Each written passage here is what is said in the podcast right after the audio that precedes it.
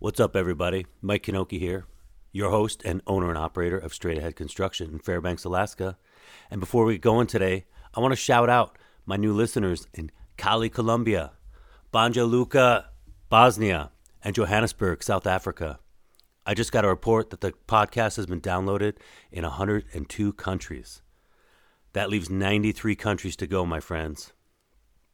And with that sort of distribution, rounding up stories of how we got into trades should be easy. The Take Up Trades initiative is an effort to compile and archive your stories and your voices of how you got into trades. Why? Because we're passionate, we're professional, we build and maintain everything. We understand grit and determination. We take pride in our work. Join me in honoring the trades by sharing your story and hopefully ushering in more people to the trades. Let's make history together. To learn more about the Take Up Trades initiative and Tales of the Trades podcast series, go to my website, thecontractinghandbook.com. And speaking of tradesmen, Hello, this is Freddy Roman, the period craftsman. You're listening to the Contracting Handbook with Mike Knoche.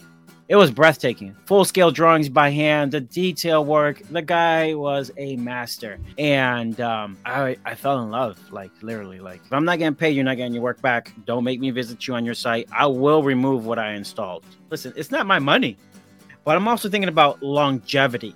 That's the issue that we're having. I feel, I believe in trades is that they want to pay very little money for someone coming in. We are constantly losing information every day. I was taught terms so that everyone's on the same page. You quickly notice, especially if you're a teacher, the minute that something sounds odd, just took so much pride in what they did. Didn't care what it was. They just took pride, and it's just like you can't feel shame for the work you're doing. Because your parents instilled a lot of this. Make sure that the shop's still paying for itself. That's where I feel like the side hustle still needs to happen. You're just paying for your habit. Yeah, it's paying for my habit. Exactly.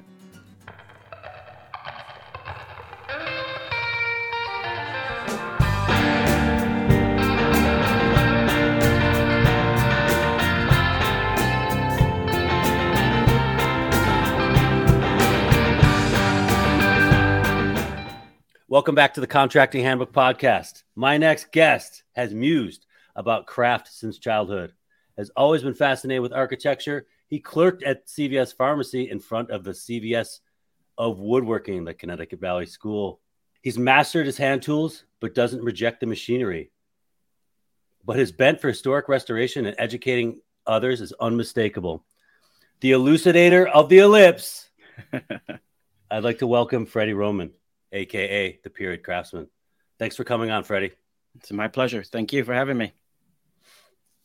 Okay, so beyond besides your obvious passion for your craft, uh, one thing that caught me, we're jumping to a period of your life. Mm-hmm. Um, when I was looking at some of your social media, was that you went into business for yourself, and eventually said enough is enough. And, and there's a there's a lot to unpack here. So let's start with what was that business? So my business was essentially evolving business. So I started off as an aspiring furniture maker, you know, historic historic yeah. reproductions from museums, and then evolved to restoration, and then evolved to uh, kind of like historic restoration and carpentry. And I would do anything from historic millwork to fabrication of missing millwork to stripping all the woodwork from all the paints and the lead and kind of just bringing everything back to life and getting it ready for the next generations for people to enjoy and cherish from the old world of woodwork compared to more modern woodwork today. So and and so was uh was the so you eventually I know you worked for some other people, but you mm-hmm. you were taking on contracts doing restoration of furniture for and doing it for museums and and doing it for Oh, so basically, or, or, Go ahead. Go ahead. No. I, I was gonna say basically what's what what happened is a lot of people come to me and need their furniture repaired. Uh, yeah. or there'd be designers that need something reproduced. And mm-hmm. then there would be historic buildings that I would basically bid out the job and I would do anything and everything that they needed to be done for historic building. So mm-hmm. that could be fabrication, that can be just repair, that can be just making things function like they used to, or lots of times basically like make believe there was never any damage that mm-hmm. this has yeah. been corrected and bring it back to life. And were you doing? I, I, I like. You know, you're you're looking at embellishments on buildings and stuff, or, or Mhm. reproducing stuff like that. Were you doing all the installs too, or or just producing the pieces? Uh, most of the time, I would I would make an install because uh, the reason being is that a lot of these buildings or kind of things I'm installing were for old buildings, and nothing is flat, nothing is square, nothing is plumb. So you kind of need to incorporate a lot of hand tools. There's a lot Mhm. of people out there that try to do everything off of machines, which is great, but you know, often for me, it's just like I can just do it just faster with a hand plane, or I bring out a handsaw and I angle the handsaw and I'm faster with the handsaw. You know, there's something to be said of going up and down ladders all the time just to make a cut versus I'm up on the ladder, I can just grab my handsaw, grab my hand plane, shape it to whatever I needed, and then Hmm. test and put it back up. And I think sometimes for efficiency wise, uh, that's just easier. Cool. I, I, I there's some good imagery there. Um, I don't think I don't think about having a hand plane at the top of a ladder. Oh, all the time, I- all the time. uh, you know, That's wild. I think about that at, at the bench, but not, huh? It's cool. I, and it makes sense. Um, you're definitely you're definitely in a different world than I've ever been in in, in that period of your life. So was that was that business lucrative? Um, you know, listen, I I did it for 18 years. I, I never went bankrupt. Could have have been more lucrative, hundred percent.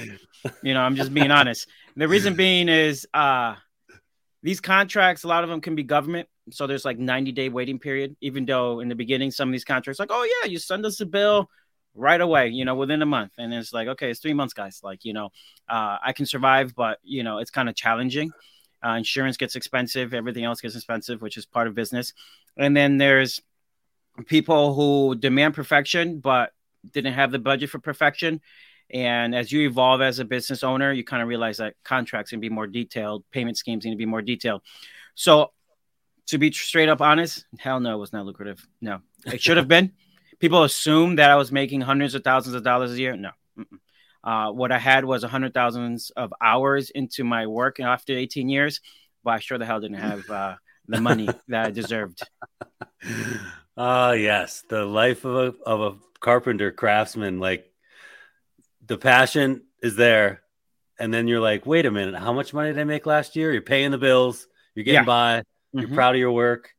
Yes. um and and i i understand um that's kind of why i became a general Mhm. uh but the the thing that um i noticed in this social media post is you kind of abandoned the business because because running the business took away from your craft 100%. Yeah, you know, I as a as a GC, you know, like we were talking about before I got up before we started recording here. You know, I'm kind of a talent scout. I'm looking for the I'm looking for people. I'm looking for good subs. I'm looking for good employees because basically I'm pointing my finger and telling people what I want. Mhm. And one thing I noticed with my employees was, you know, some guys don't want to be lead. They don't ever want to be lead. They don't want to tell other people what to do. They Mhm. just want to make stuff. Yeah. And I had one guy in particular that, you know, he'll he'd show up all day long. He'd do great work. He just wanted to be left alone to do his stuff, to to, to to make it how he wanted it to look. We'd have a discussion and then turn him loose. And Mhm. and I feel like that's the same sort of thing, a parallel to kind of what you experienced. Like you went off on your own, you were in charge, and then you're like, wait a minute, this is this is taking away way too much. Um, yeah, to a certain extent. But here's the thing: I I love being a leader. I I I Yes. can I can go ahead and, and show anyone and everything because deep down I feel like I am a teacher and I can share what I, I need to come across and what we need. Yeah. And uh, but one advantage that I feel like I have versus other people who can't grow their business is I don't micromanage. I have confidence in people. Mm. And when they screw up, that's where my I feel like my restoration background comes in. It's like there's rarely, rarely ever I can't fix something. And there's rarely a situation that I can't full finish and make it look like it was never a mistake. Uh, and that's just because I fell on my face so many times that you got to get up and be like, all right, how are we going to make this work? Because I got to make some money. Um, so I feel that, yes, I enjoy the craft. Uh, I enjoy interaction. I enjoy production and interaction. But at the same time, like you said, it's all about work. It's all about just do my job, feel proud of my work, look, step back, enjoy it, and then just move on. I like it. Excuse me. And one of the things you said to me that I'm going to share with the audience, mm-hmm. uh, one of the things you said to me when we first started chatting about this period of time was uh, you mentioned working a lot of half days. Yeah. That is 12, 12 hours a day, six days a week. 100%. that. Yeah. I love that. It's a, it's kind of an ongoing joke. Everyone's just like, you know, do you love what you do? It's like, yeah, I love half days, you know, because that's what it takes. I feel like, you know, my mentor always worked long days and there was always a paperwork. There was always, you know, the emails. There was always something else to catch up, the supply runs and everything else. And it's a balance act. And I enjoy that hustle. I get excited about it. I'm very energized about it. But at the same time, as I as I get long on the tooth, as they say, uh, you kind of realize that life is passing by, and uh, you have to kind of make better decisions. And if I stuck to my past goals, which was to be a builder, to be a GC, to make basically homes that look historic but more modern with modern amenities, that I would be even more successful and or actually a success. But uh, the way I grew up and the opportunities that I had in front of me didn't bring that to fruition. So I'm kind of like stepping back and looking at what why I fell in love into this craft and why I got into it and how I grew up in the houses or apartments that I lived in. You know, I wanted that American dream. I wanted the house. I wanted to enjoy living on something of quality. At the same time, I'm happy that I got my education because not only can I make the house or feel comfortable saying I can make a house or find subs, I can make all the furniture around me as well. Yeah, that's that is next level stuff. That's very cool. Um, how old are you?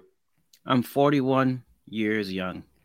Yeah, it's a good so, year. It's a good year. 41. Time flies, man. I didn't like when I turned 40, but 40, but I was okay with it by the time I turned 41. Yeah, I, I wasn't okay with 40. You know, it's just because I felt that I should have been at a different place in my life. And, yeah, uh, totally. So no one, no one told us that you were still going to be so much of what you are when you were young. When you turn 40, you just you think you're supposed to be something else by then. It's an uh, interesting, uh, reflective time. 100. percent I'll be 50. I'll be 50 soon. I don't care anymore. Go ahead. You know, it's just one of those things that uh, life is precious. And yeah. uh, my body basically told me that I'm not invincible anymore.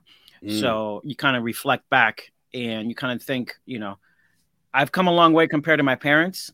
Uh, but at the same time, what they wanted more. So here I am, I'm further ahead and I want more. And mm-hmm. so that tells me that something needs to change. Yeah. Hey, let's bounce back for a second to the 12 hour days, six days a week thing. Yep. And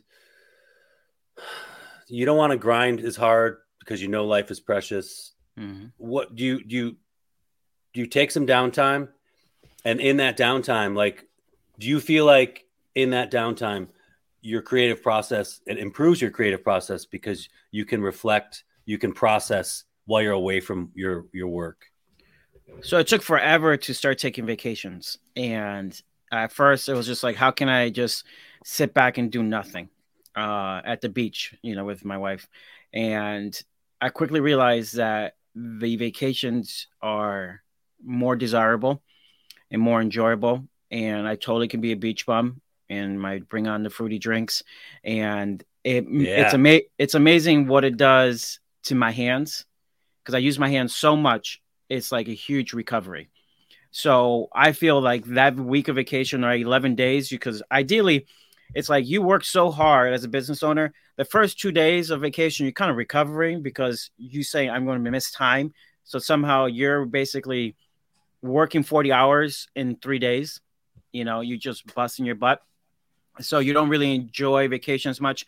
So I'm a big fan of 11 days. Like, so I have some recovery time then I can be a beach bum, and then I can go ahead and enjoy as a tourist whatever I want to enjoy wherever wherever we visited.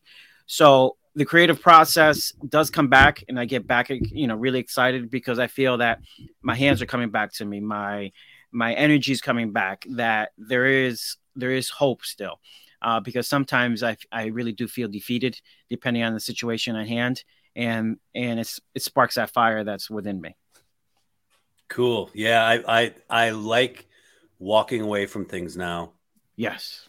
And and then you come back and you're like, oh, eureka! Like there's so many eureka moments when you come back, step into the room, you're like, oh, yes, and charge into it, and with the new fire and new angles on how to do stuff. A hundred percent. I'm always yeah. interested in figuring out uh, or stepping away, coming back because sometimes you just get something in your head that you think about it a different way or get it look at it at a different angle and something comes into your head and it's like this is so much easier if i did x y and z yeah yeah and i like i like sand i like sand you know when i was younger oh. i had a str- i struggled to hang out on beaches mm-hmm. all, all the young people on hang out i was just like this is so boring yes dying mm-hmm. but now now i can do it now yeah. i can do it now i love it you know blue water yeah i love to travel yeah oh yeah that blue water um, so you ever like wake up in the middle of the night with a with a with an epiphany on a project and you just like can't wait to get back to it? Oh, yes. almost almost daily. Yeah, like even even if it's not my job, it, it, there's there's furniture that I'm making for myself. Uh, there's a moment like, oh, I can do it this method, or I can change this up and make things a lot easier. So I think I'm always dreaming about it. It's if anything in life that I'm addicted to, it's basically my craft. Uh, mm-hmm. I I get told to shut it down quite often. You shut know. it down. Shut it down. Please Just stop. Stop. Yeah. oh, I yeah. love it. That's mm-hmm. hilarious. So is is Freddy Roman your actual name or is that your stage name? No, that's that's my actual name. Freddy with a Y. No IE. Yeah. Yeah. Mm-hmm. Yeah. That's my like, mom that, go ahead. I was like, my mom was attracted to a Freddie long ago, and that's how I got my first name. And then same thing with my brother. She was attracted to a man named Daniel, and he that's how he got his first name. So I like it. Yeah. That's awesome. Um so what was your exit strategy when you decided, you know what, enough is enough with the business? Uh there was there were several factors. So uh what started it was uh, I got home late quite often, and the wife's like, "You've been, I don't see you in the morning, and I don't see you at night." Uh, and this has been like this for God only knows how many years. So the first time you say, "Yeah, it's gonna get better," it's gonna get better, and the next year it's gonna get better. It gets a little bit better, but really this time around was I was at upstate New York. I was three hours away, getting ready to install some doors. I get there at 10 a.m. and I'm leaving there like at 12 p.m. one or 12 a.m. 1 a.m. and still have a three hour drive. And my wife's like, "What the heck is going on? Like this cannot continue. You're not a young buck anymore. You're now married. I need to see you more." And it's just like, okay, I'll reduce that. Great. And then uh, I lost my mother to COVID, unfortunately. Uh, I'm glad I was able to say that and not tear Sorry up. to hear that. Thank you. Uh, and this past Mother's Day in 2022, uh, I I was with my mother-in-law and my wife, and they sat me down and said, uh, "Things need to change." And I was like, "Oh man!" And I got this brutal, good, great conversation of how we love you, but you're not sleeping, you're stressed out all the time, you can't find good help uh, you're working even more and more and more, and uh, you're always hustling. Even though that I would cut my hours, it felt like I was going like 150 miles an hour. Like it was just constant, nonstop. And even though I try to bring help, uh, I joke like, you know, I just need you to fit this one piece in by the end of the day. And it's like Tetris, you know, you got that one piece I just need to slide in. They decide to rotate it and go to the left, and it's nowhere near you know, where it should be. And it's just like you worked eight hours on this and it's nowhere near the quality, nowhere near where I needed you to be. And I'm not even micromanaging you. So I basically got all this thrown at me. And then there was health issues that occurred later on from going to the doctors finally that I basically said, this is it. Like I just I can't do it anymore. Um, I love what I do, but uh, my mentor before sadly he passed away, he said to me, it's not worth it. Don't don't be that hustle and grinder all your life and realize that family's more important than the craft. That I'm a man that thought legacy was everything. And I come to realize my legacy is my family, not my work. So all those things kind of multiplied and put on my shoulders made me realize that that life life needs to change. You uh you answered one of my com- my questions coming up. There you but your your family had a work intervention. Yes. Yep. That's Big amazing. Time. i didn't realize time. how i didn't realize how recent your uh that this transition was. I guess it, it, time scale is it's always hard to tell when you're looking at social media and you don't know somebody what's going what's you know. For, yeah for sure. You know so. what what it was is kind of you know when my mother passed away uh I decided to drown myself in work because mm. she was mm. my best friend. She was oh. my my everything. You know, you know, best friend. You know, obviously your wife or your partner is your best friend, but you know, you, when you have a mother, it's a different relationship. And um, you know, she's got she's just taken away from me so fast uh, that uh, there was a lot of emotion. And I've always told anyone and everyone that you know that one year when the death of any one of my parents is going to be the worst. So I try to drown myself with work and say, you know, keep my mind busy and everything else. I am an emotional man. I'm not scared to cry and show my feelings.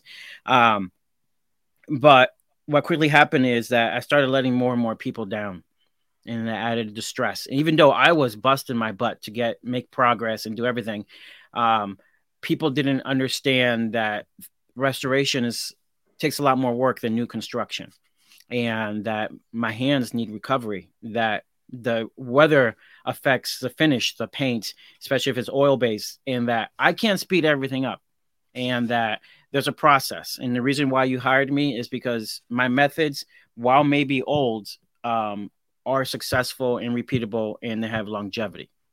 Uh, I'm always thinking about the next restorer, the next person going to work on my items. They're not going to come to my job and say, oh goodness, look what this guy did. This guy's a hack. No, it's just like this guy, God only knows why he went to this extreme. He probably could have cut corners, but here we are. I lucked out. Now I can get the opportunity to now work as hard because I did all the hard work. So that's kind of how I approached it. But um, I failed miserably for that year. I should have not. I should have closed down. Honestly, I should have. I had two mm. shops.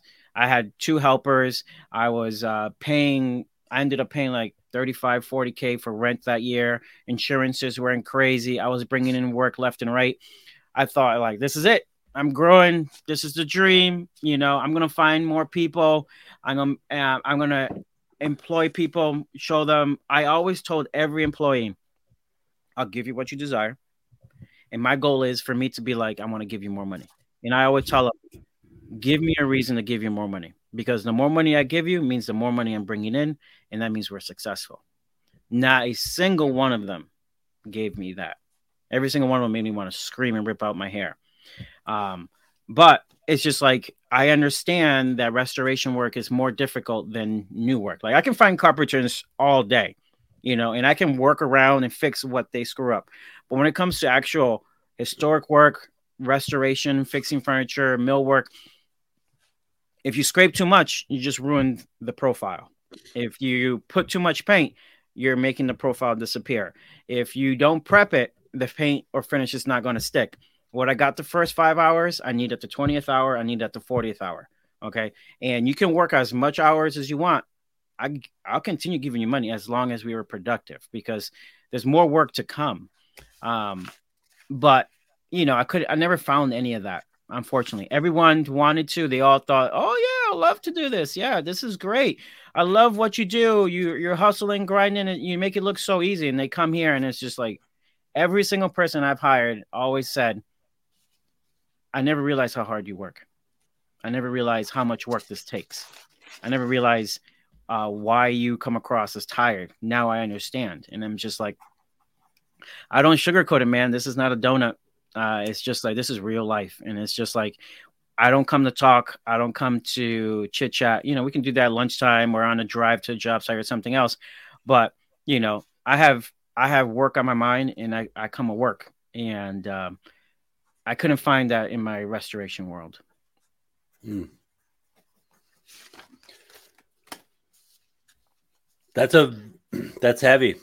It's it's it's like it's insane, man. It's just like you know, I and I want to come across as humble and understanding and everything else, but what I come to realize is that I wasn't anything special when I went to school. My who I who I went to school with, these guys were and gals were so much better than I, what I was.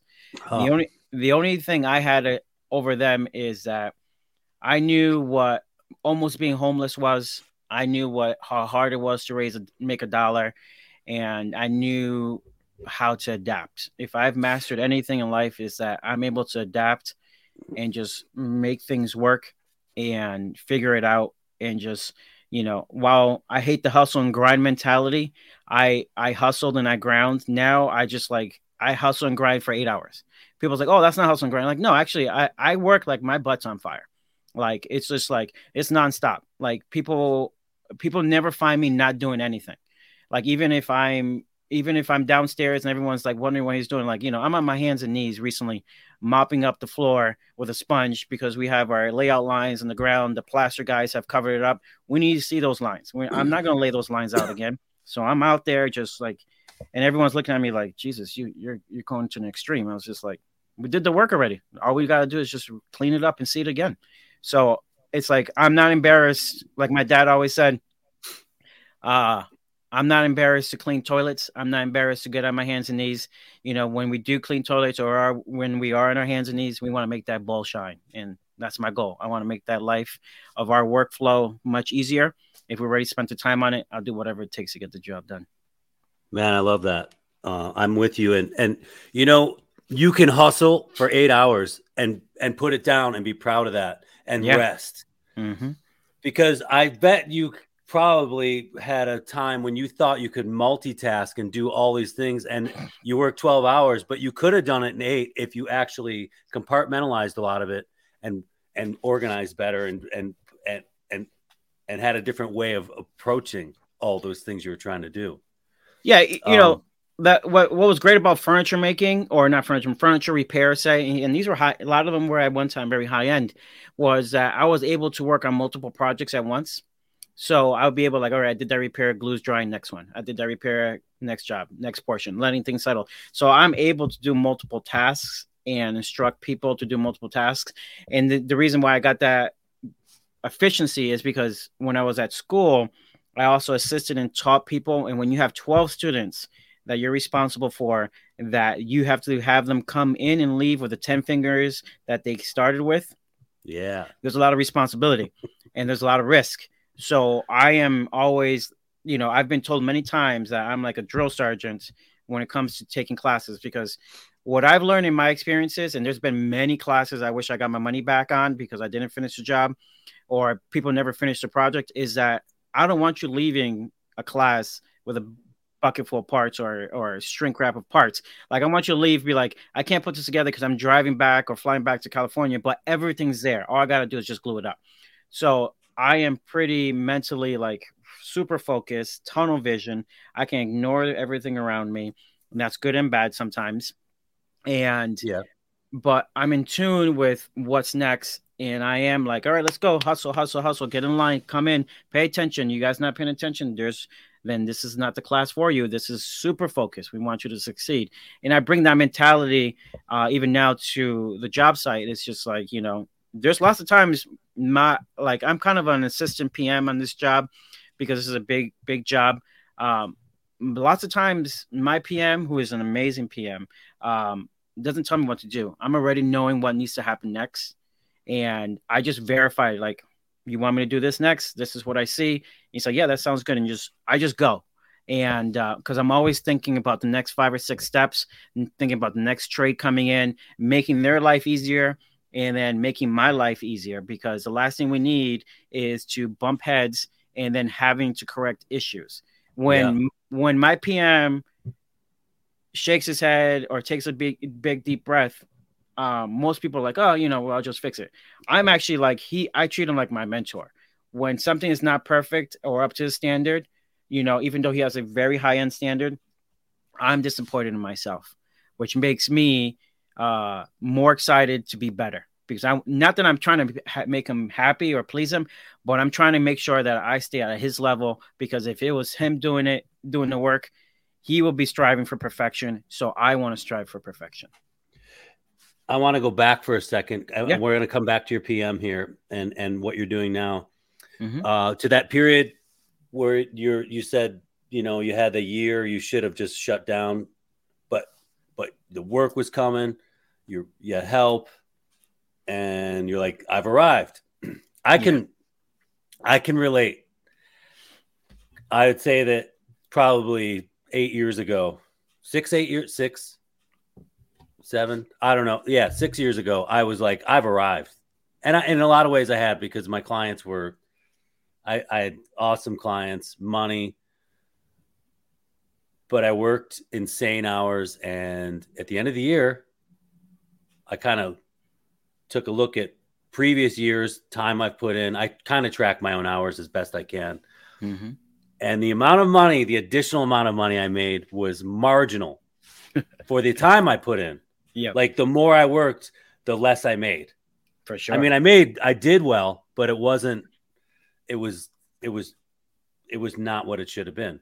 If it was proportional to the time I put in, it would have been great. I might have continued. percent. Yeah, for right? sure. Yeah. Mhm. Okay. And then, and then, you know, your point about, you know, uh, uh, being almost homeless and and surviving. Mm-hmm. There's been a period of my life that was rough. I think that we're better. I think we're better people, survivors. I think we're better. Like I'm privileged compared to a lot of the people in countries I've visited. I've been all over the world, Oh, and I'm yeah. privileged as hell. Mhm. But I didn't grow up privileged compared to other people around me. Oh God, no. I didn't, you know, and and there was a lot of survival in that period, and I think it makes me more empathetic. Yes. So, you know, just a quick second of my background. Not not that it's important, but I feel like there's a certain period of people or there's certain times that people just want to give up. Like Mhm. I grew up in Hartford, Connecticut, the ghetto. Okay. The gang life, gang wars, certain colors can't be worn, family ran a gang shoes were never tied because I run faster without sneakers. So the minute that my sneakers come off, I'm gone. Okay. Because I've been chased. I've been, I've run, I've hustled, I've, I've like taken my clothes off so I don't even know, be noticed kind of chase. Okay. It's just like I was beaten down. I've been scared of my life. Both my brother and I have been on the wrong side of drive-bys. We have all survived. It's a blessing and my mom kept us moving. My mom, parents kept us uh, safe, better and better middle class, trying to improve life, better goals for their kids. I came out of that. I made a choice to better my speaking of English versus speaking Spanglish. I made choices and I became a loner because I feared the people who I was hanging with may not be bad, but they lived on the street and then they can be uh, an an interest to a fellow gang or whatever else, and that would cause trouble for me, or it can end my life. So, I am extremely privileged right now, like you wouldn't believe. Like you know, there's food on the table, there's power. ev- You know, I got everything. Do I want more? hundred percent, because I want more for my future family, God willing. But it's just one of those things that if you think you're down or you think that you know we I don't understand the struggle that you are facing it may not be exact but i i know struggle. And i want people to understand that don't lose hope and just got to keep fighting. And there's nothing wrong with crying and there's nothing wrong of beating that punching bag. And there's nothing wrong with doing whatever it takes to get that negative energy out. But you know you wake up and you fight another day. Freddy, I'm going to retract everything I just said about my childhood. Okay. okay. yeah. Uh, amazing. Um, so now, fast forward to today. Mhm. You're working for this company. You work Yep. under a you work under a PM, but you're kind of a project manager too. You're kind of Yep. a site manager. Well, basically, what it is is that you know I I applied to be a project manager, and the boss in the company I work for is called Columbia Contracting Corporation, and they said, well, we need two PMs in this job, and the main PM is going to be leaving in in winter because he's having a baby. He's going to have a leave of absence, and you know that's where you got to step up. So right now it's kind of here's your training wheels, and sooner or later uh, those training wheels need to fly off and go go. You got to take over, and uh, with the outlook of in the future, you know, handling my own projects, and um, I took I said yes to that job because they also said Kate, the boss, sat me down for a lunch meeting to see who I was because I was recommended to Kate. And she says to me, uh, We work Monday through Friday, eight hours, no weekends. She's like, That's it. I want you to have a life. I want you to enjoy yourself. Please don't take any side work. I want you to live, enjoy your family. And, you know, she also said, you know, but also wants you to hustle for me. And, and she said to me, the difference between me and everyone else that you're going to interview is this we got vacation time, we got 401k match, we got health insurance, we are flexible, we're easy, and um, I'm not on you to micromanage, but you have a responsibility. And when I heard all that, man, it was just like, this is like a sign from the Lord if you believe in such a thing. And I said, I want, I need to work less. I need to do less. So I said, sure, why not? That's very cool. Yeah. I I I like that kind of language. But weren't you aren't you supposed to work this weekend? Uh, I was supposed to work this weekend. yeah. Because here's the thing. Uh, when you quickly Some- realize, Huh? Go ahead. I said, what you quickly realize for someone who's been in business for 18 years, and then you have the ability to write off stuff. It is your money. You still have to write, you know, you, you still write things off. It's amazing how much taxes are taken out these days and how many other little details for, for if you have a child of leave of absence and those numbers add up. And it's just kind of like, I need to make like an extra 20 grand on the side to justify doing this. So I just think to myself, I got to find jobs that I truly love, only do parts that I truly enjoy, and then find other people that I feel confident in doing the work that I don't care if they get the bulk of the money, but I get a small portion that keeps me happy and I make extra cash. Because um, I kind of like almost took a pay cut to take this job, but in reality, I say I didn't take a pay cut because there's no threats of liens, no threats of like, hey, you know, leg breakers still exist. Um, there is no chasing the money. Uh, there is no hard conversations. In the end, this is consistency. There's less hours being worked. So in the end, I am making more money. But sometimes in the overall spectrum, if you look at your numbers, the cash flow isn't the same.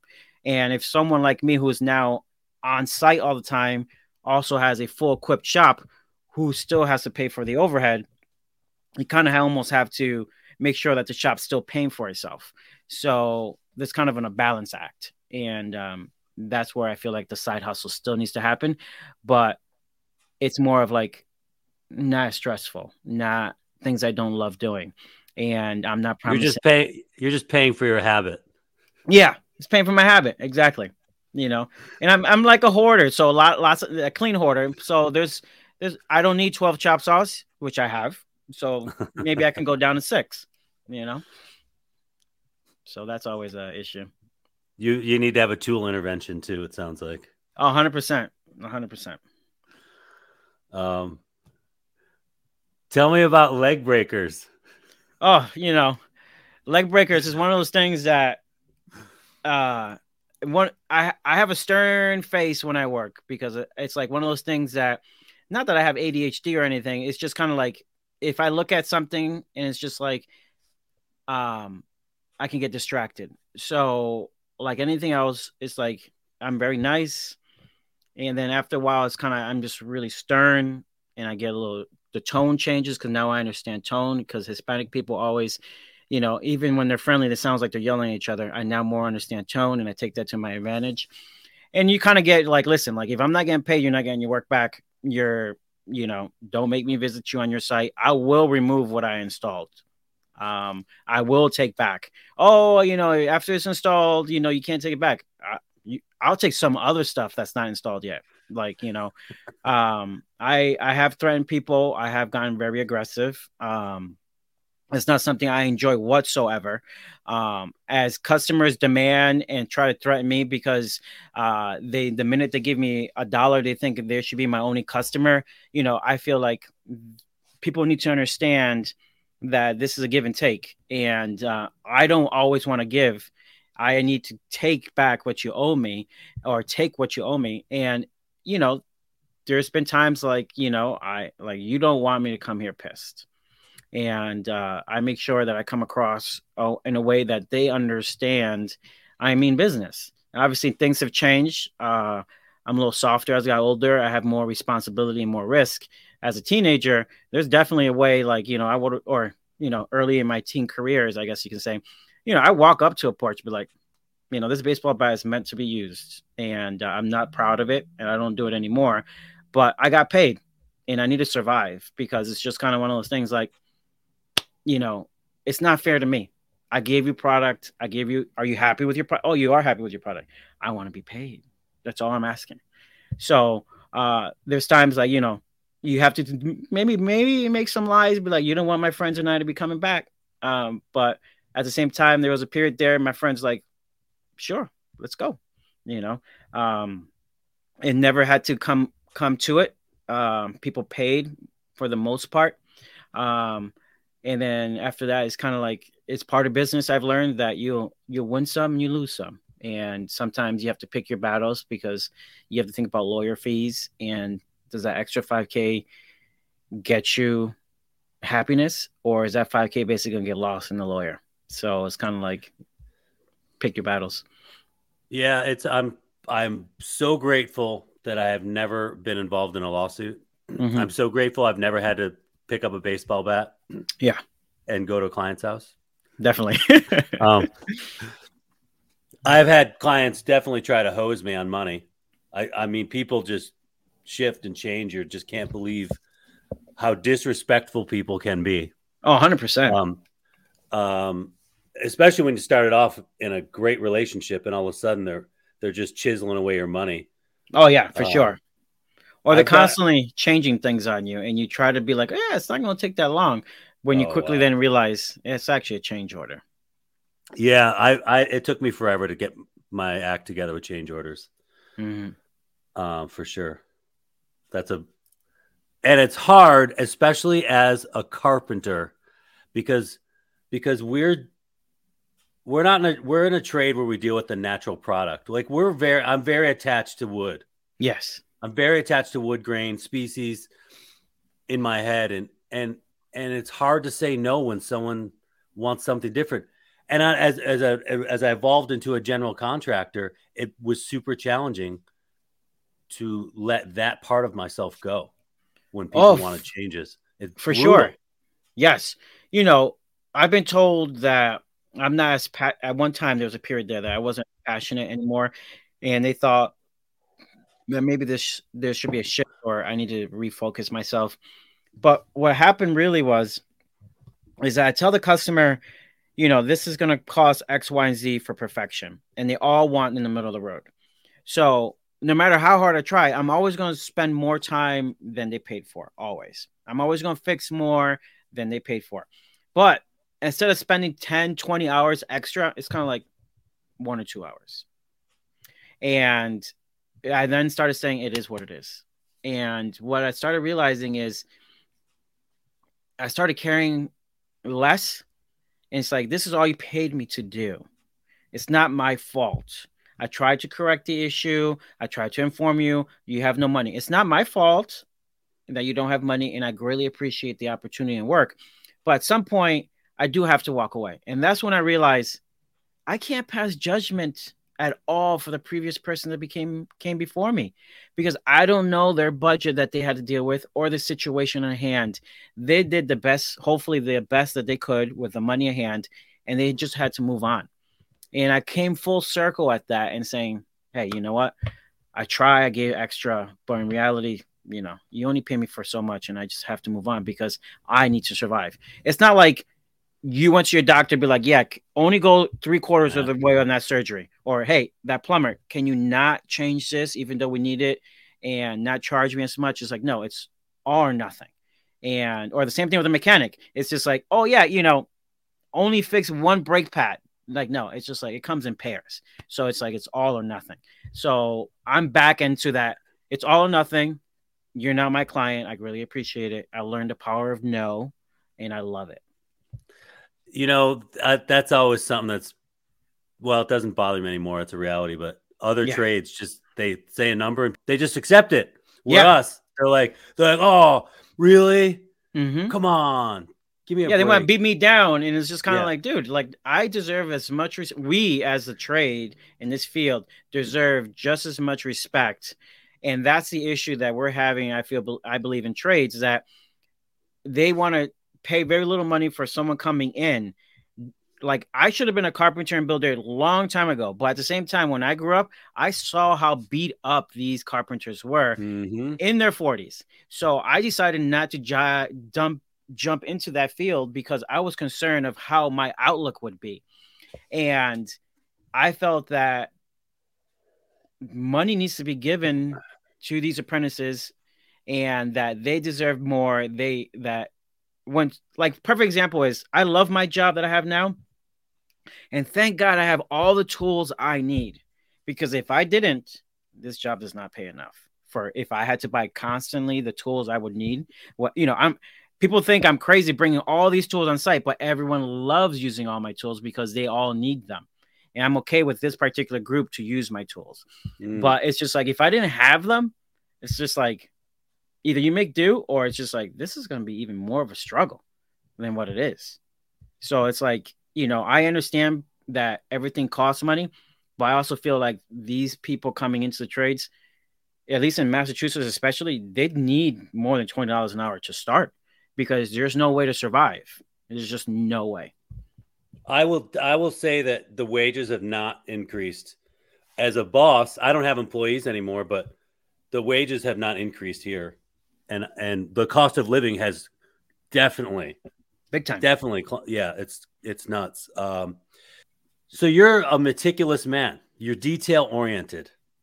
I try to be. You are you are yeah. well you you uh, you have to pay attention to historic detail but mm-hmm. now you're working for a company that's doing remodels.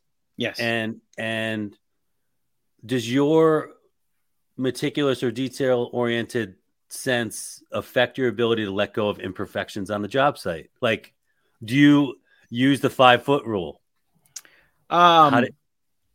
the six foot rule and six inch rule. That's that's how we were taught here. Okay. Yeah. Um, you know, I walked into this particular job with a guy named Pat, and even though he's a carpenter, I must say he is exquisite and extremely high skill and very methodical. And i felt like i was walking into an odd situation of like how is this my first job working with someone who demands the same high quality and skill that i demand on my jobs? So for me uh, we try our best not to say that six inch six foot rule uh, what doesn't matter. We believe that you know, at six inches, it should be just as good as it is in six feet. But we also understand what comes up next and what gets hidden. And that's what's great about house work or, you know, remodeling is that not that we're trying to hide anything, but how I say it is we strive for perfection. And sometimes we just have to accept the results because we're human. We tried, we tried, we tried, we compensated. Now we just take a deep breath shake our head for three seconds and just kind of like move on. And I've been blessed to have this uh, job and Pat to have that uh, on with me on this this job, and it allows me to realize that I can carry that mentality to the next job because I didn't get hired by a company that does middle of the road work. I hired I got hired from a company who makes extremely high end work, mm. and they're very proud and. Mm-hmm. They've been around for 40 plus years. They still have employee one and two and that tells you oh, something. Wow. Yeah, that's so, impressive. I when I heard that, I was like, I'm sold. That's cool. That's really neat that that worked out that way for you. Yeah, very lucky. There's also a bit of being prepared for opportunity, right? I mean, you're ready mentally. Yes. And You so know. being able to dabble as much as I dabbled and do as many different kind of like trades, so, you know, like finishing wood, cabinet making, you know, stair work, woodwork, you know, all these things, I feel got me ready for this opportunity. So I am very happy now to be where I am, and I'm very happy to have this opportunity. Obviously, I can't stay at the same pay rate forever.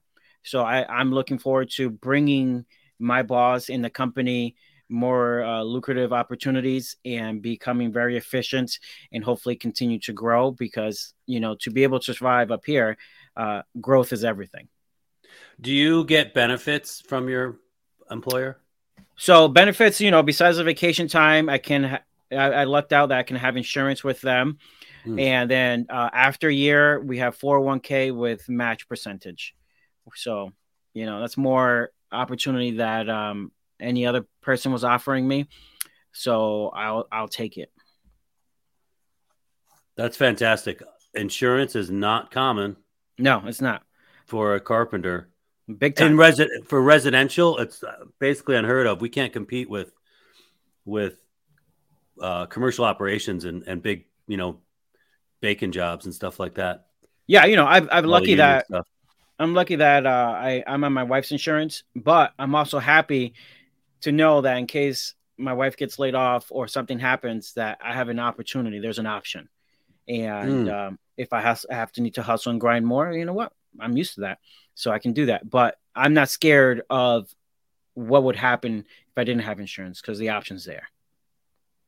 Yeah, your wife's insurance is better. yeah for sure. Bigger company. But still having the opportunity Yeah. no one offered that. Yeah, know, no, it's it's I would I would love to have been able to offer that to my guys. I Mhm. would Uh, carpenters get shorted. Hundred percent, hundred percent, and it's and it's not that a lot of us don't try. It's just kind of one of those things that you know there's a lot of responsibility hiring people, and I feel guilty, feel terrible not offering more, and and at the same time, it's kind of like I can't go bankrupt helping you. I have to strike a balance. And while I give more than I take, um, I wish I could always give more. One hundred percent. Um. Yeah, I wish I could have offered more all the time. Okay, Freddy, we are at an hour. How you doing on time? Like I'm not even halfway through my questions. We're taking a Um, deep dive here. How you doing? I'm fine. I just have to be done by about one o'clock because I have a house to look at, potentially at an open house. That's it. Okay. So you got like an hour. I got another hour. Cool. We'll, we'll, we'll, we'll, we won't go that long, but if we do, thanks.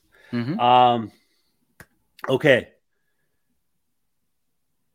One of the things that I notice, well, I mean, everybody notices you have a you have a a big following of people you're teaching basically on Instagram. You're educating people about terminology is something I've been looking at lately. uh, Mhm. as you're going through windows and doors and you know teaching stuff of, like for instance millwork why do you find that so important to carry that torch to pass that torch we are constantly losing information every day. And I feel like we having to repeat knowledge that was already shared. There are so many people teaching basic stuff, which is great for the new people coming in, but no one thinks of the compound angles for a roof, the compound angles for trim, uh, the terms to make people understand. Everyone calls something a dado. Well, guess what? It's not always called a dado. And I feel that I was taught terms so that everyone's on the same page. And I have to say, there was one perfect example was my mentor and one of his students, who are both masters, were getting ready to set up a, a material for a class. They had all these huge industrial machines, joiners, planers, bandsaws, and everything else. They're milling parts, and not once was a word communicated. They saw the parts list. They were handing parts to each other. They looked at the scribe marks because they were all trained the same way. They understood what's next. They understood the terms. Everything was flawless. What they did in that hour would have taken so many other people hours to be able to do, or even a day, nowhere near as efficient. But they knew the terms, they knew what's coming up next, they knew the approach. If people understand terms and people understands the approach and methods, I make everything seem easy because it's repeatable. Everything I'm doing is the same exact method, the same exact techniques. And sooner or later, it's fluid, it's efficient. But one thing that frustrates the heck out of me is that when I watch a YouTube video and it has a huge following and you call something a dado when it's actually a groove, it's just like you're already teaching people incorrectly. And that if you are already investing the time to have this stuff script and educate people, then I feel you're responsible and should take the responsibility to use the proper terms. Because if we're all on the same page, we will all succeed. And because a lot of us are not on the same page, I feel like we are hindering the success that we can possibly have.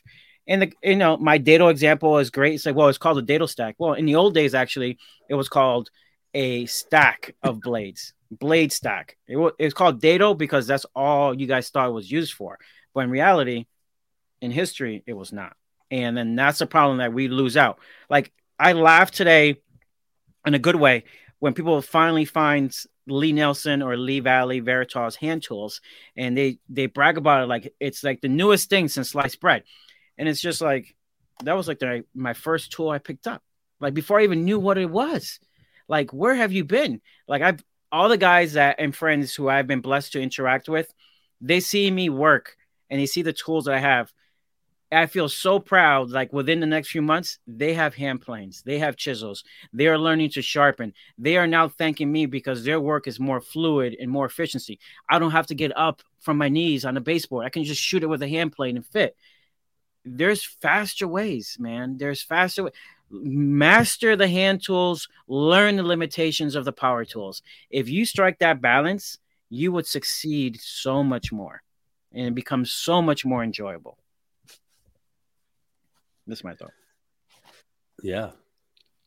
10 4.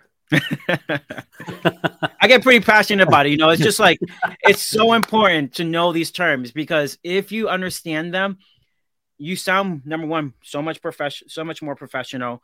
You can look at the definitions, you can understand history, you can reference old books, you can look at houses, you can look at the architecture and understand how how and why stacking certain moldings and understanding terms how fluid things will look and everyone is like, "Look at what I did." I was like, "Yeah, it's great. It's been around for 200 plus years." Like it's like I understand that this is new. This is being produced by a new manufacturer. All they're doing is replicating what they saw 200 years ago. We're not inventing anything new. It's just like it's repeatable. But the problem is we're not we're taking so long to get there that we are building terrible examples because there's obviously an evolution in our trade and our craft but really, if you paid attention to what was around us, there's probably years you could have saved and you would have been even more advanced than you are now. Yeah, you know, I I agree that there's a lot of teachers and mm-hmm. putting my fingers up for quotes here if you're listening uh, out there that are not teaching correct methodology and everybody like it's a it's a fad to be a mentor now mm-hmm. i love that i love that in the industry people are sharing information. I love how open it is now. Mm-hmm. Um, I'm I've kind of stumbled into this at the right time with this podcast, um, with what I'm doing and and the people I'm talking to. But but I agree. I don't even know what to do about the like the the false prophets out there. Oh, you know God. who are yeah. who are who are teaching people how to do things wrong, or like making jokes, like using tools in a way that's dangerous Yes. And making videos of it. And and you know, someone might take this seriously or you know, there's just it's a bad idea. It's but I don't know how to deal with that. You know. Yeah. You know, like I always said to people when they ask, you know, should I take classes? And I said, listen, there are great teachers or or people in the trades that produce great things. It doesn't mean that they're great teachers, and it's not their fault. So you need to be very cautious on making sure you understand fully of a method or a technique or understand the person you're taking a course from or the knowledge that they're being shared. I'm not saying to question people. I'm just saying that there's always more than one way to do something. And sometimes the way they're doing it works for them. It doesn't mean that it's the best way for you. So you have to be very open minded. And because someone cut a circle on a table saw doesn't mean that you can go ahead and do it because there's a lot of risk. And there's been videos around, for example, of someone cutting a circle. He put his hand in the wrong place. And thank God they had a SawStop because if not, he would have four less fingers today than he started with. No doubt. That is uh table saw. I you know, I luckily I worked in a mill for a while. Mm-hmm. It was boring as hell after Hmm. six months. I didn't last long, but I Mhm. made some cool stuff. But I learned I I I can rip. I Yeah. can, I, I'm good at it. But you Yeah. definitely have to be very thoughtful uh, when you're doing production, especially yes. because you're doing the same thing. Everything's down to, you know, two and one sixteenth, you know, Mhm. or, or or down to 30 seconds. And then you got to make 150, 200 of them. And you got to be careful. Definitely. Um, that awareness of where your hand is and where that blade is is huge. Um, uh, the circle stuff, yeah, I could see that being super dangerous. I can barely watch some of these things when I when they come up on Instagram. Yeah. I I'm barely thing. watch. You know, sooner or Um, later, sooner or later, you kind of hear the machines, and if you pay attention to tone of machines or Oh yeah, how some sounds, you quickly notice, especially if you're a teacher, the minute that something sounds odd. Because I, I I experienced that firsthand. I'm talking to my mentor as a student, and next thing you know, he leaves, and I'm just like, what? Why did he just leave? Like I was just literally in the middle of second of a sentence, and he quickly runs to the saw. I was like, whoa, whoa, whoa. And he quickly realizes that the machine is sounding different, which means that you're doing something wrong. yeah. And the same thing happens today. You need to be in tune with these machines and and be prepared to understand what happens. I always say you want to do a dry run. Go through the whole process. Feel it Mhm. out. Look how where your hand placement is, where you're supposed to stand, Mm, how you feed, and then once you do that, go for it. There's been a couple incidents in my career that I was getting tired, and I lucked out. I was on a table saw sled. My finger was right next to the kerf. I felt the wind, you know, from that blade, and I was lucked out. I have all ten fingers. And then the other time, I was cutting posts for a six by six, constantly rotating the blade, and then I put my hand in there, and the blade is almost at the end. And it tickled my finger. It was like tick tick, and I was just like, "Whoa, like what is going on?" You know better. So now, ever since those two incidents, it's just like, "How you feeling? You feeling tired? You're done." This is why hand tools are great. You're not working on the power tools. You walk away, even though it's just like I have to get it done. It's like it's not worth the risk, man. It's just not worth it. So you're really tapping into the craftsman psyche with your social media, and you know not everyone can do that. You know you have you have a lot of discussion going on, Mhm. and especially now, I think that like Instagram is dying off in a lot of ways. Mhm. There, there's a lot less. Maybe it's because of COVID. Maybe people are not online as much. Yep. Um, because we can actually do whatever we want. But but what what what do you think your secret is there? I mean, obviously passion is, but Um, I my secret there is um, I guess it's not a secret. It's just more more of a just trying to trying to educate, trying to throw something out there that not everyone sees. Uh, share information that I feel that it's very basic and worth knowing. That um, that the stuff I'm sharing is actually useful versus like, hey, look at this new technique, look at this new tool, look at this. You know, after a while, even I got sucked into that. It's like I don't need another nail gun. I don't need another table saw technique of cutting the same methods. There's already we reached a point that there's already 30 different ways to do it. It's time to cut back. Like just go back to the basic five or six. That's all you need. Like, you know, so for me, it's kind of like discovering what people are interested in, discovering that there's lack of people in the trades informing others of these certain elements and details. There's many masters that are not online. This is unfortunate, and they're old school, and I understand that they have no time. But I feel like there's a huge void still that we haven't opened the books to, and that I don't know why. uh, I feel like it's worth sharing, and I feel more people need to know about it, and it's worth you know giving it out there and understanding more of it. Like people out there will say, "Oh, you know, don't share your secrets, don't share your secrets." It's like, no, actually, I'm happy to share my secrets with anyone because there's no such thing. There's just techniques. There's no tricks in this trade. It's techniques. And once you discover them, most people will be like, "You are crazy to even consider doing it." And it's just like, exactly.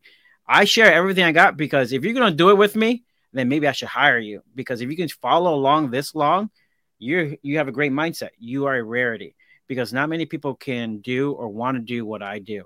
So by me sharing that, they I'm hoping that they realize, oh crap, this is much harder than I thought. Oh crap, this is not HGTV. Oh crap, this is some real stuff that I'm going to screw my house up or this this wood up, and there has to be more qualified people, or there's classes I need to take, or I need to like reflect back and like refocus on what I'm trying to do here. That's what I think. Yeah, uh, it's it's it's very impressive. Um, but what about okay? So I I was looking at some post you had up the other day about finishes, mm-hmm. you know, and hmm. you know you the all-in-one finishes and yeah, you know, I'm not in charge of all the jobs of of, of what people choose when mm-hmm. I do a job. Yeah, I'm not always into it. I'm not always into their material choices. Yeah, but but the majority of us out there doing the work day to day in this cheapened world mm-hmm. are installing hollow core doors mm-hmm. with some urethane, water or oil based w- w- single coat system. Yep. You know, and that's the way the world's going. But what you know, what are we gonna do? What, what we can't all do what you're doing. You know, what do you think about that? What I think about that is um they're probably pricing out the job wrong or they're not I mean, do you hate it? Do you do you hate that that you know, like MDF trim. Oh, I hate MDF trim. Hate oh, it. I know. I know. Hate it with a passion. I hate myself. I hate myself when I have to install it. I hate. I hate it. I hate it. Because here's the thing. I I want to educate the. Here's the thing. Obviously, I'm selfish because listen, it's not my money. I'm using your money. Okay, as a customer, it's your money. I totally get it. You work hard, hopefully, for your money. You earn this. This is where you want to be. Fine. But I'm also thinking about longevity. MDF mm-hmm. one paint, whew, flawless. Second, third coat of paint, woof, garbage all day. So, can you live with garbage? This is your home. This is your investment. Another five grand. It's not garbage. It's repeatable. It's fixed. You can sand it back. You can, you know, you can do so much more. I like to educate them, and then maybe I'm. This is where one of the parts of my of myself that can be like I'm not cocky, but I'm kind of just like confident, and I'm just like I don't install MDF. I'm sorry, I just don't you want me, it's a certain grade. I don't do it and I won't do it because there's a lot of risk. So, you know, can I say like, you know, that's a selfish move? A hundred percent. At the same time, I'm also thinking about the risks of cutting all that dust and the mess that creates. And I'm always just thinking about we throw away so much great product. So many things can be saved and refinished and restored. If we just took one you don't need that Wolf range you don't need that Miele or whatever how you pronounce it dishwasher you can do a step down there's your there's your few thousand dollars to get what you want you know you can pick and choose and i feel like if we educate people then you know there's an opportunity there at the same time everything has changed VOCs has changed everything so the, the product you find in the big box stores they've got dumbed down for people who are hobbyists to do the work. And polyurethanes are nowhere near the same. The stains are nowhere near the same. So it's just kind of like there are other manufacturers out there. And this all in one, I understand, is I'm already under the gun. I'm already have all this pressure. I need to find something that works. But in reality, is like you come back the next day, it's a little sticky. Oh, it's I can't put the coat on. Oh, it's getting too blotchy. If you didn't use that product, if you thought about a dye, if you thought about uh, NGR, if you thought about shellac, you know, all these basic things, you would get the job done faster and the quality is even better because everyone says you're only as good as your last job. Well, you know, and the last job you're under the gun, it's not your fault. You know, you maybe it's just a hiccup in the in the road, but you know, sometimes it defines you. So it's just like sometimes it's just like it's like 60 40. It's 60 getting percent of the job, getting everything ready for finishes. The last 40%, it's all about finishes. So that's what people look at. That's what needs to be perfect. So I feel like you need to have a balance there or make things a priority and educate yourself and the client of what the outlook is in the future. I don't know. No, it's that's awesome. I I I I've only personally made the choice to use an all-in-one once, and I hated it. I hated it. Yeah, it was it was sticky.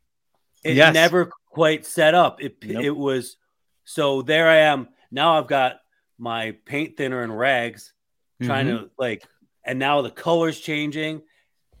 Oh, yes, it was terrible. And I had a client where I I did I built them a house and they wanted to be involved, which I don't. Normally, I'm like, no. If mm-hmm. you want to help, it, you I'm charging twice as much yep. for every hour you work. But they used all in ones on their doors, and when my crew installed them, their hands were like I, we had we had to wash hands. There was like, okay, we got to have gloves yeah. to install these doors, mm-hmm. which you know is uncomfortable, and you don't want to be mm-hmm. wearing surgical gloves. Yep. While you're doing finish work. Definitely. And you, you know, know hollow core doors, you know, I listen, I understand budgets, budgets, budgets. But at the same time, you'd be survive, surprised what you can find in salvage yards, and you'd be surprised how easy it is to actually make a door. Now, obviously, if you're a true hobbyist, it's very difficult. You don't have the tooling and everything else, but it's not hard to make a door. And it's not that much more money for a little bit more solid door. And I just think about what happens if there's a flood coming. MDF is going to warp. The hollow core masonite is going to warp. It looks like crap. You can't paint it. You know, it's just like at the same time, it's like wood is becoming more and more scarce. But at the same time, there's many options out there for people, and that they need to realize what these options are. But that becomes a headache for a lot of carpenters because if a client comes in more questioning or picking on them, they think the customer is a pain. No, actually, a customer wants their investment to be long term and succeed. If they're not nitpicking, they're just maybe striving for better quality. If you can't deliver that better quality, guess what? It's just not your customer. You're not there right now. And I understand money is important, but sometimes it's like you just have to walk away. They're not, you're not at that level. And I've been there. I've told people, like, listen, this sounds amazing, but I'm not your guy. I'm not at that level. So it's just like you have to be willing to reflect and be like, I'm not, we don't click. Yeah, I think that I think the thing the general contractor runs into these days, especially let's say for a new home, is balancing out uh, uh, building science applications fin- and finishes. Mm-hmm. And because to me, it's really important that the air quality is healthy. It's really yes. important that, especially where I live, where a house is absolutely so tight, we have extreme mm-hmm. temperatures, and then a lot gets lost in finishes. They they start out with big eyes and and I'm trying to get them on top of their budgets right away because mm-hmm. they're paying for certain things on their own. Mm-hmm. And the sky's the limit. Yeah. With plumb with with fixtures with everything and and and then they say, "Oh, we want hollow core doors, and I, we'll just install. I'll install nice ones later." I'm like, "You do not understand how much that's going to cost if you do it later." Oh God, like, yeah. We have won't to, do it. To, you have to pull out all the baseboard trim. Base. Well, you can. You don't. Essentially, you're going to wind up pulling out all the base because you got to match your new doors. Mm-hmm. So, and that's a big deal. God, yeah. You have to move everything of every room. Mm-hmm. You don't understand what it is to remodel a home. For sure. And why we think about remodeling a new home anyway. Yeah you know, and air quality is so important. I live in an old stucco, terrible apartment, and uh, mm. the air quality. We have air filters on all day, every day, twenty four seven, and I know it can be better. And um, it's a big concern, and I think people need to pay attention to that. And your HVAC is opening a window. Mm, yeah, it's HVAC. different. Yeah, and thank God I don't live in the city because like you never know what the truck and the construction and everything else happening in the cities. The air quality isn't that great on the outside. The air quality is better inside, and the yeah. air quality isn't better in the first place on the inside. So what are you going to do? Yeah, man. Um. So let's go back to the beginning yep. of your journey now. Mm-hmm. Um, you were clerking at CVS Yeah. pharmacy, Mm-hmm. And which was attached to the CVS School of Woodworking. Oh no, um, uh, it, I worked at CVS as a clerk, and I worked at Woodcraft. Woodcraft was attached to the Connecticut Valley School of Woodworking. oh, okay, okay, Yes. okay. Mhm.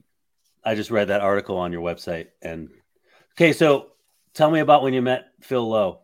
All right. So I left college. I worked at Woodcraft in uh, Manchester, Connecticut. They had a school, different name, but now it's called Connecticut Valley School of Woodworking. They were bringing in uh, all these craftsmen that wrote for Fine Woodworking. I was starstruck.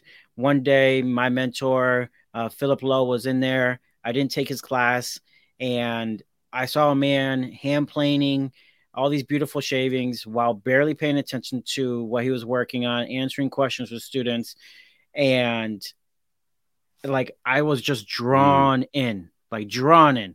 Like, who is this magician out here? Like, what is happening? The noise He that because he was feeling it. he was feeling, he was in the groove. Yeah. And the noise that neat. plane was making, like the guy knew how to read grain direction. And then, of course, he suckered me. He's like, Hey, I got a school up in Beverly, Massachusetts. You should come into our open house. You know, here it is MapQuest. Don't know any directions. Never been to Massachusetts. Ghetto boy. MapQuest. Yeah. Bring You my dated- mom with me. Dated yourself. Yeah. of course. Yeah, Bring your mom but- with you. Yeah. Bring my mom with me. She's reading directions. Slight right here, slight left here. The names on the street don't showcase unless they're in the beginning or the end of the road. In the middle, you're screwed. You hope you're like you're literally looking at the mileage. Anyway, I go up to the school and let me tell you, like I can still smell the school even though it's gone. Like the scent, the aroma, the wall of stuff that he made for samples for teaching or woodwork to present to present to customers it was breathtaking. Full scale drawings by hand, the detail work. The guy was a master, and um, I I fell in love. Like literally, like I just fell in love. Like I I, you know, I was literally when I finally applied. And I was at work, and he called me and saying I got accepted to school. I cried like a little baby. Like it was, like I felt like I made it. Like you know, here I am. Like here we go. This is what I'm meant to do. And uh, it was just a special moment and we had a special relationship and uh I love the man to death. Like, you know, he did so much for me. He changed me. He made me a better man. Uh I was not anything special, but I just kept How old were you? How old were you then? uh let's see. I got accepted in 2002, but could, didn't have enough money, so I got accepted in 2004. So 20 is 18. I was like 22, age of 22. So you had to. So it was two years. You had to put money together to do it. Yeah, because So- he had no no financial aid, no loans, no nothing. Right. It was just like it was totally specialty. yeah, cash money out Yeah. of pocket. And and that's when I say I almost became homeless in my second year on my last semester because I was working 40 hours a week and going to school at least 40 hours. And uh, that's where I was working at CVS as a as a supervisor. And um, like I said to myself, listen, I got a gym membership. That's ten dollars a month. There's a shower. It's open twenty four seven. The school has a kitchenette. I can eat there. Sleeping bag. I was a shop manager. I can pack up everything, send it home, and uh, that was the plan. And uh, thank the Lord, uh, as I as I believe anyway. Um, he he came up to me and said, "Listen, we're gonna develop a relationship here that you're gonna work for me, and half of what I give you goes towards the school tuition. The other half is for you." At that time, you know, he was paying me twenty dollars an hour. For me, that was like, oh my god, it's the best thing since sliced bread because it's like I was not making that at CVS. So Mhm. for me, I was making even more money, and um, I lucked out. I really did. Like he he took to me. Um, you know, he says I'm the. He used to say I'm the Puerto Rican son he never had, and he was a wh- white Irishman. So there's no way he'd be able to have a Puerto Rican son like me anyway. But uh, it was just a great opportunity, and um, uh, I mean, I was blessed to have him. I didn't realize how lucky I was until people would tell me how lucky I am, and uh, people call me a brown noser, but it really was just more of a, a a love for the man and respect for his trade. Incredible. Yeah. And you were still kind of a punk kid. Oh yeah, I was big time punk, and I, you know, my wife still once in a while when we get into uh, great conversations, she's like, "Jesus, you're still a punk." You know, I can never make you not become a punk, and it's just like, I just this is how I grew up. You know, I had to be. I had to be. I just, I you know, my mom. I'm just like my mother. Just have a little bit of an attitude. Always have that little, you know, never forget where you come from kind of mentality. Um, and but I changed a lot. Like you know, my friends who tell me like, Jesus, you changed so much. I'm so proud of you. You know, because I used to not care. I used to just say what it is and just move on. Um, yeah. I'm much better, but you know, just still a little bit of punk in there. Yeah, mm-hmm. I can relate. And that you know, the a lot of that saying stuff and not caring was just insecurity and you know being young, right? I mean, just, yeah, it's like being defense young. mechanism, being yes. defense defense mechanism there has to be that or you know the other way i approach it is that so many people are scared to say something i'm not like like i tell people what i say behind your back it's 150% i'll say happily in front of you not that i'm going to be you know a rude person or a jerk or anything but um i'm not scared but listen dude i didn't appreciate that like you know it's like i would never disrespect you like that I, you know i'm not scared of confrontation um it's just more of the it's just it, it's not necessary or the tone needs to be different. And I now realize that people are human and people are not perfect, and you have to be open minded. Hundred percent. I like it. What did your What did your mom think about you going into the trades? Puerto Rican mom. She, um, she loves she loves her son.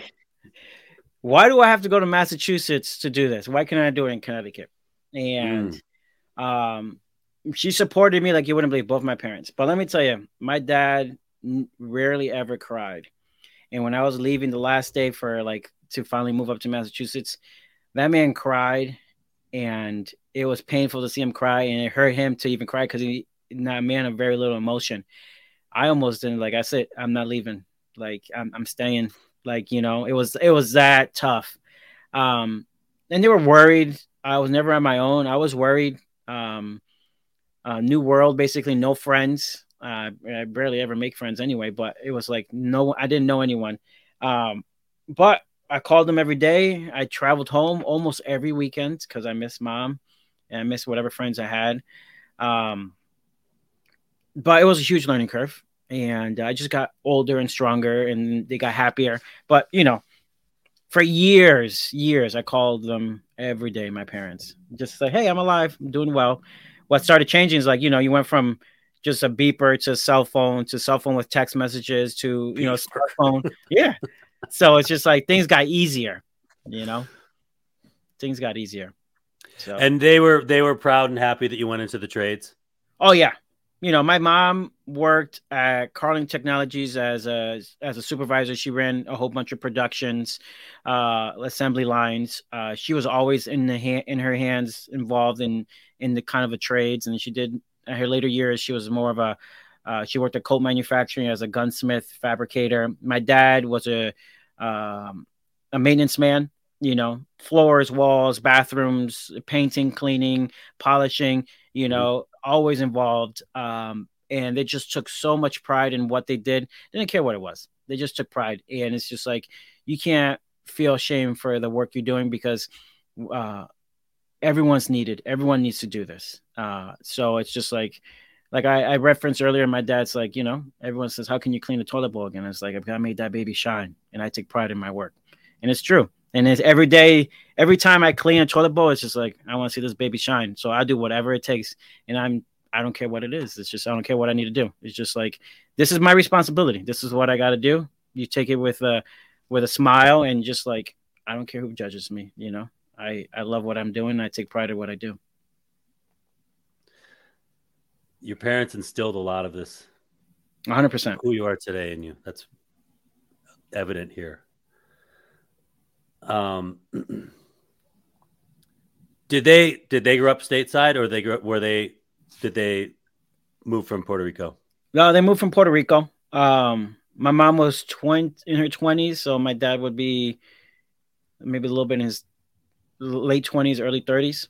Um, they knew each other in Puerto Rico. They somehow migrated here. You know, there was a process to, you know, I think they had to get it was an odd story, but they had to get sponsored at one time by family member that were already here, and they were already knew each other. Uh, I come from a very big family, and uh, they reunited again here in in Connecticut, and um, they hooked up, and you know they basically never got married, but they've been together. They were together forever, mm-hmm. and separated forever. they were mm-hmm. they were like best friends.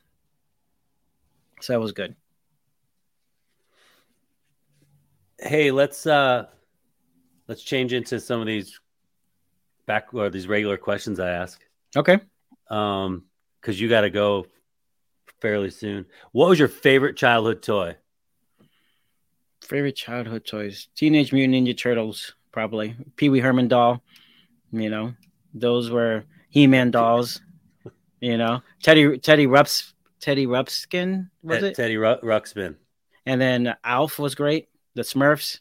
You know, I had all those. Teddy Ruxpin. That that they were rioting in malls when I was a boy, trying to get their hands on those things. I loved them. I still have the Pee Wee Herman doll in Connecticut. So, and a lot of Ninja Turtles. I still have most of my Ninja Turtles in the box. What could you care less about today that you were passionate about when you were younger? Overall looks, clothing, mm. appearance. I care. I could care less. Absolute care less.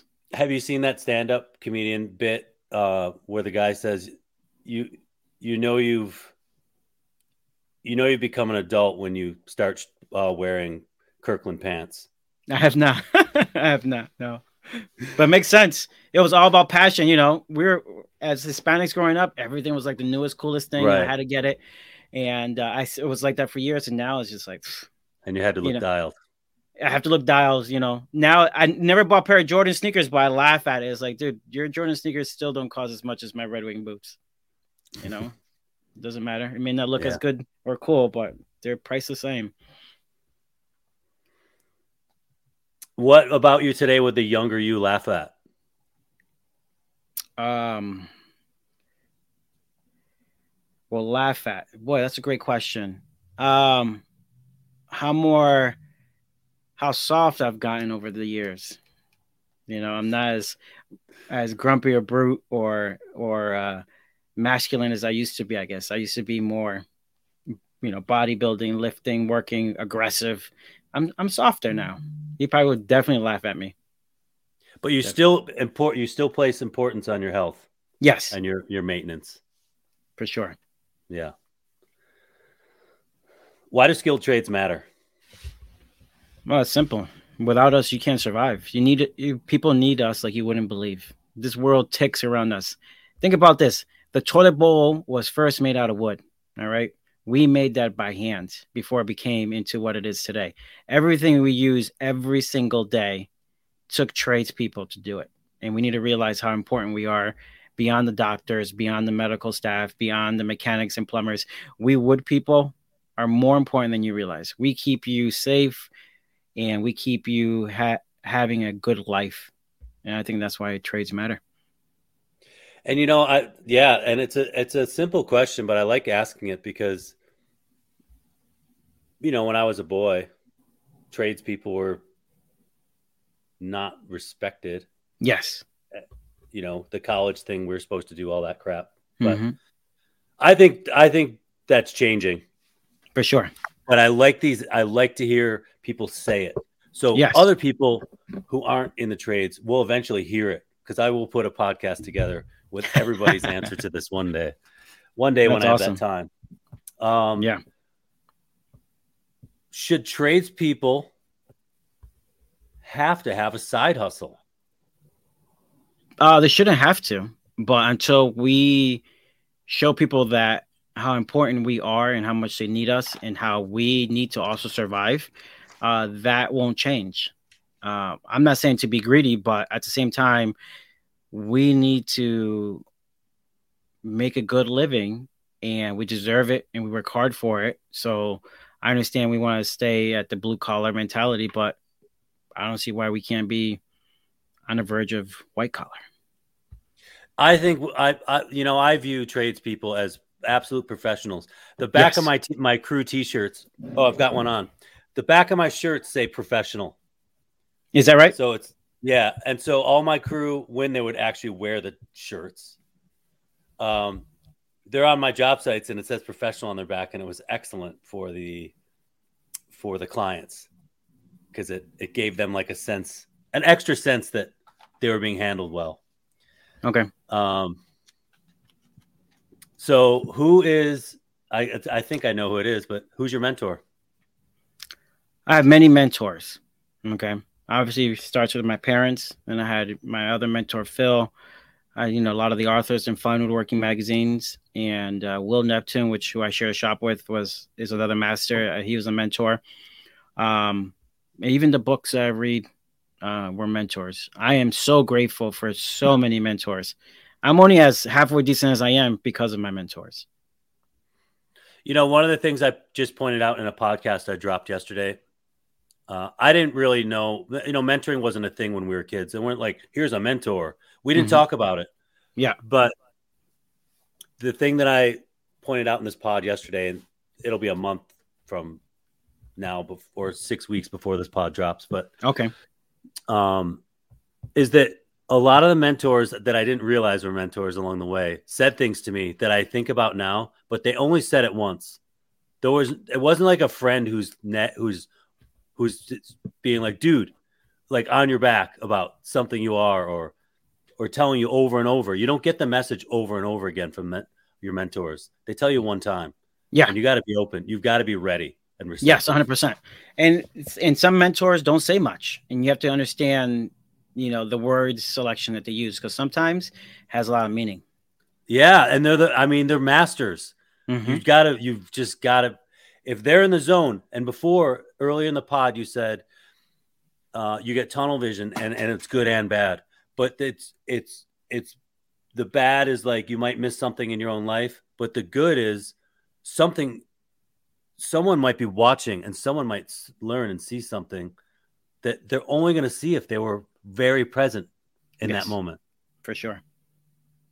100%. Um, what's your favorite tool? Oh boy, favorite tool. I have so many, but I'll jokingly say what my mentor used to always say: the Ticonderoga number three pencil. You can always erase. You can always erase it, and it's almost as sharp as a knife, and it's so much more accurate than a number two pencil. Have you been to the Ticonderoga pencil factory? No, I bet it's pretty cool though. I went there when I was a kid. It's uh, it's like mid New York somewhere, Ticonderoga. Hmm. Um, there's a giant pencil statue outside. Do you still use regular pencils or mechanical or something else? Mostly regular pencils.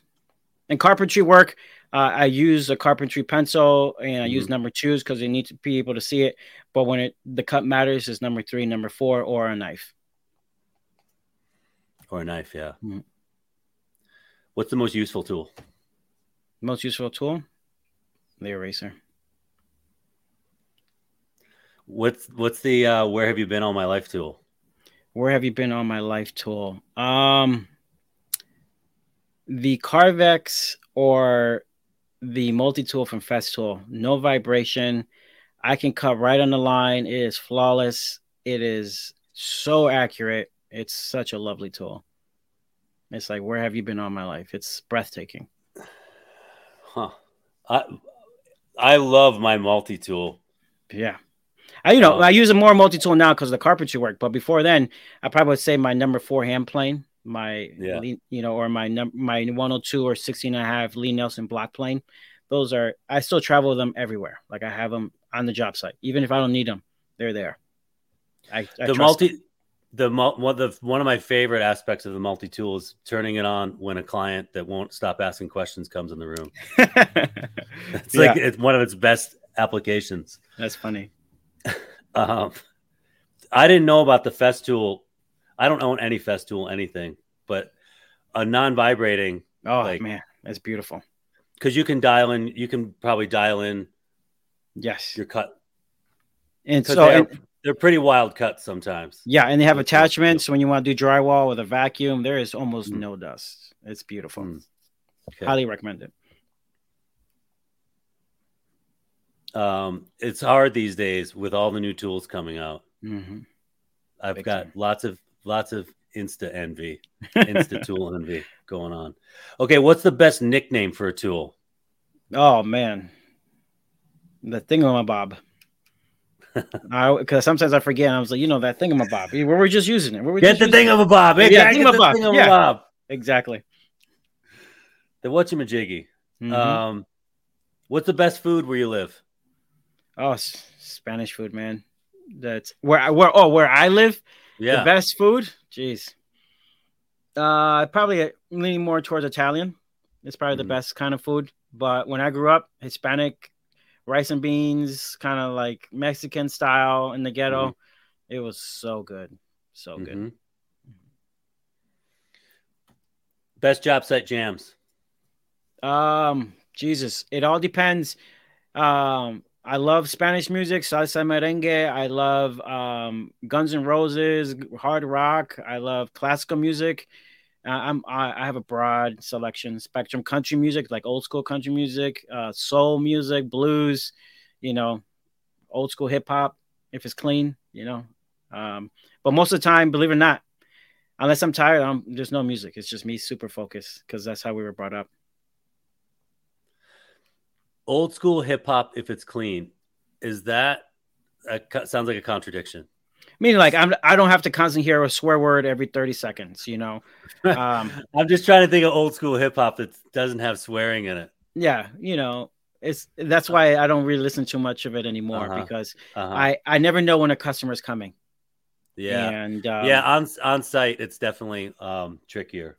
and I, I highly recommend now, and I'm pretty strict at it. Uh, technology has changed everything. If you want to listen to that, put your headphones on. There was a Yeah. plumber and one job, he was listening to it. I kind of said, you know, I don't want to hear that. Put your headphones on. He kind of gave me a little attitude. I was like, hey, you know, you could go home. You know, no one, no one told you how to be here today. So he turned it down. He didn't have it on. Next time I saw him, he had his headphones on. Yeah, Mhm. yeah. That's job site etiquette is super important. Huge. And I hate when want- they're battling each other. The music. I can't stand one rock, one country. One's are trying to high, make it high. Uh, you know, I'm one of those guys that if if you're downstairs and they have the music blasting upstairs, guess what?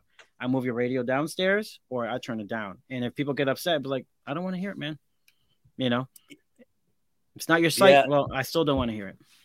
Last year, I had a, a project manager on, uh, Drew McLean, awesome guy, and he manages these thirty thousand square foot builds, Mhm. residences in in Florida on the beach, and Wow. they'll have. I asked him job site jams, and he said none, no music on my job sites because he's like, I'll have fifty or sixty tradesmen on the job site at a time, Mm-hmm. and there are five different crews, and they all want to have their own music, and it's Yep. just chaos. So now I'm the same way. None. Put your headphones on. Yeah, Mhm. and then headphones are dangerous Yes, in a in a in a space where there's a lot of people moving around. For sure.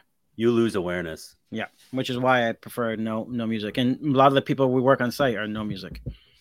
I I sometimes have no music even when I'm working alone because it's just like okay, I need to be Yes. laser focused. I can't start thinking about the lyrics because I get too caught up in lyrics anyway. Yeah. I start singing. Or so, yeah, I get it. but um, okay. You know, I always have my guests ask a question, Mhm. And my previous guest, Kyle Zanetto, asks of you.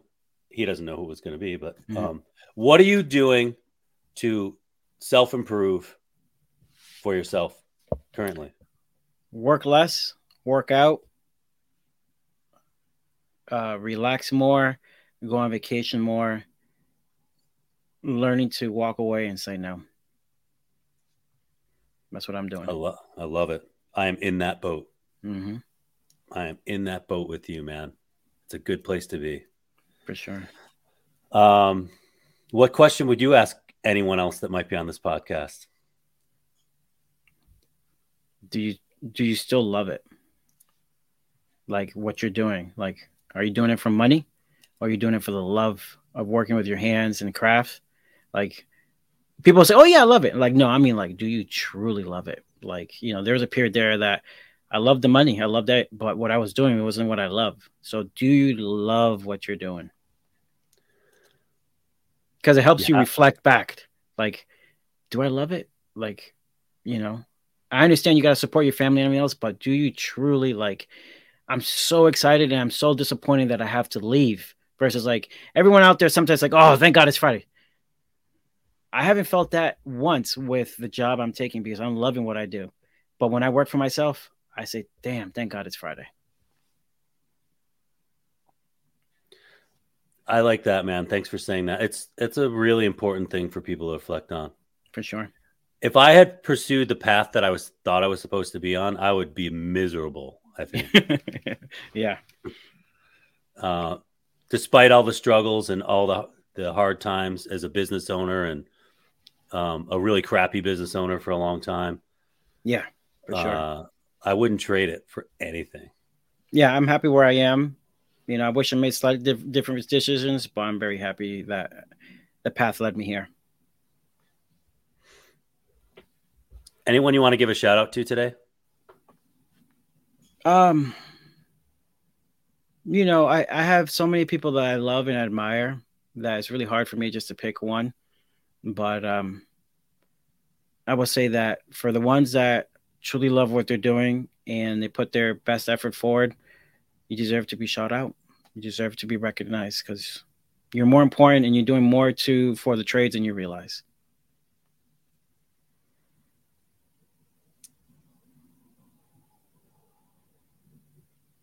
Any any words of wisdom? Any words of wisdom that, you want to drop? Um don't be scared to fail.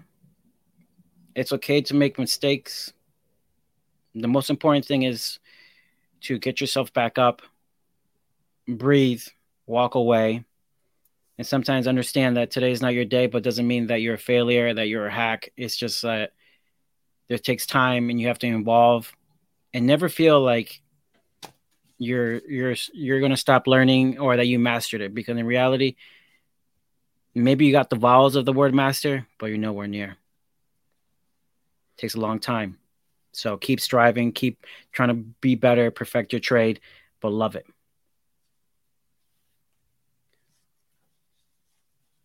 So what I got. I like it man. I I'm with it. I there's been times when I've made repeated mistakes, you know, after years and years of doing something. Mm-hmm. And I'm, and I'm like, and I'm happy. I go, you know what? I just, I've made this mistake like 10 times because, you know, you For know, sure. you keep to, but then you have an, a huge epiphany. Big time. And I you agree. go, game paradigm shift. Mm-hmm. For sure. And you go to bed feeling really good those nights. Big time. Feels great. Excited to be back the next day. Do you think that um that everybody out there listening should leave this podcast a five star review? Hundred percent. I think we did. A, I think we did a good job today. You know, it's such a pleasure and an honor. And when I found your when I found your podcast, it was a breath of fresh air. I look forward to it every single time, and I feel like the people are real and that they're they're leaving it all out there. They're not holding back, and not many podcasts are like that. Eagles are not involved here. That a lot of people you could bring in, no, a lot of people, all you people you bring in are passionate and they love what they do. And I think that I don't know why I haven't given it a five star review, so I better get on that too. Yeah, So- buddy. chop chop. Thank Yeah, you, Freddy. Thank thank you for that accolade. I appreciate that so much. It's it's uh this has become quite a movement here. For sure, it's great. From it's it's it's uh and I'll say I'll add if you're out there thinking about doing something, just do it. Because. I didn't I did not know this would be what it became. It was just a it was a whim For sure. when I started this, and and uh, I am super honored to host the people I do. And I it's listened to every episode, man. I went all the way back when I found it. I went all the way back and listened to every episode. I love it. That's cool. I like hearing that. Thank mm-hmm. you, You're welcome. Freddy Roman. Thank you so much for being on today. Thank you so much. I really appreciate it. It was a pleasure. Hey, everybody, just a little reminder out there that this podcast is 100% independently recorded and produced by me at my house in Fairbanks, Alaska. There's no sponsors, there's no outside money, it's just me and my stuff. If you enjoyed this podcast, please consider leaving a review or share it in your stories on Instagram for others like you to hear it. Thank you so much. Thanks for joining us. That's all I got. Later.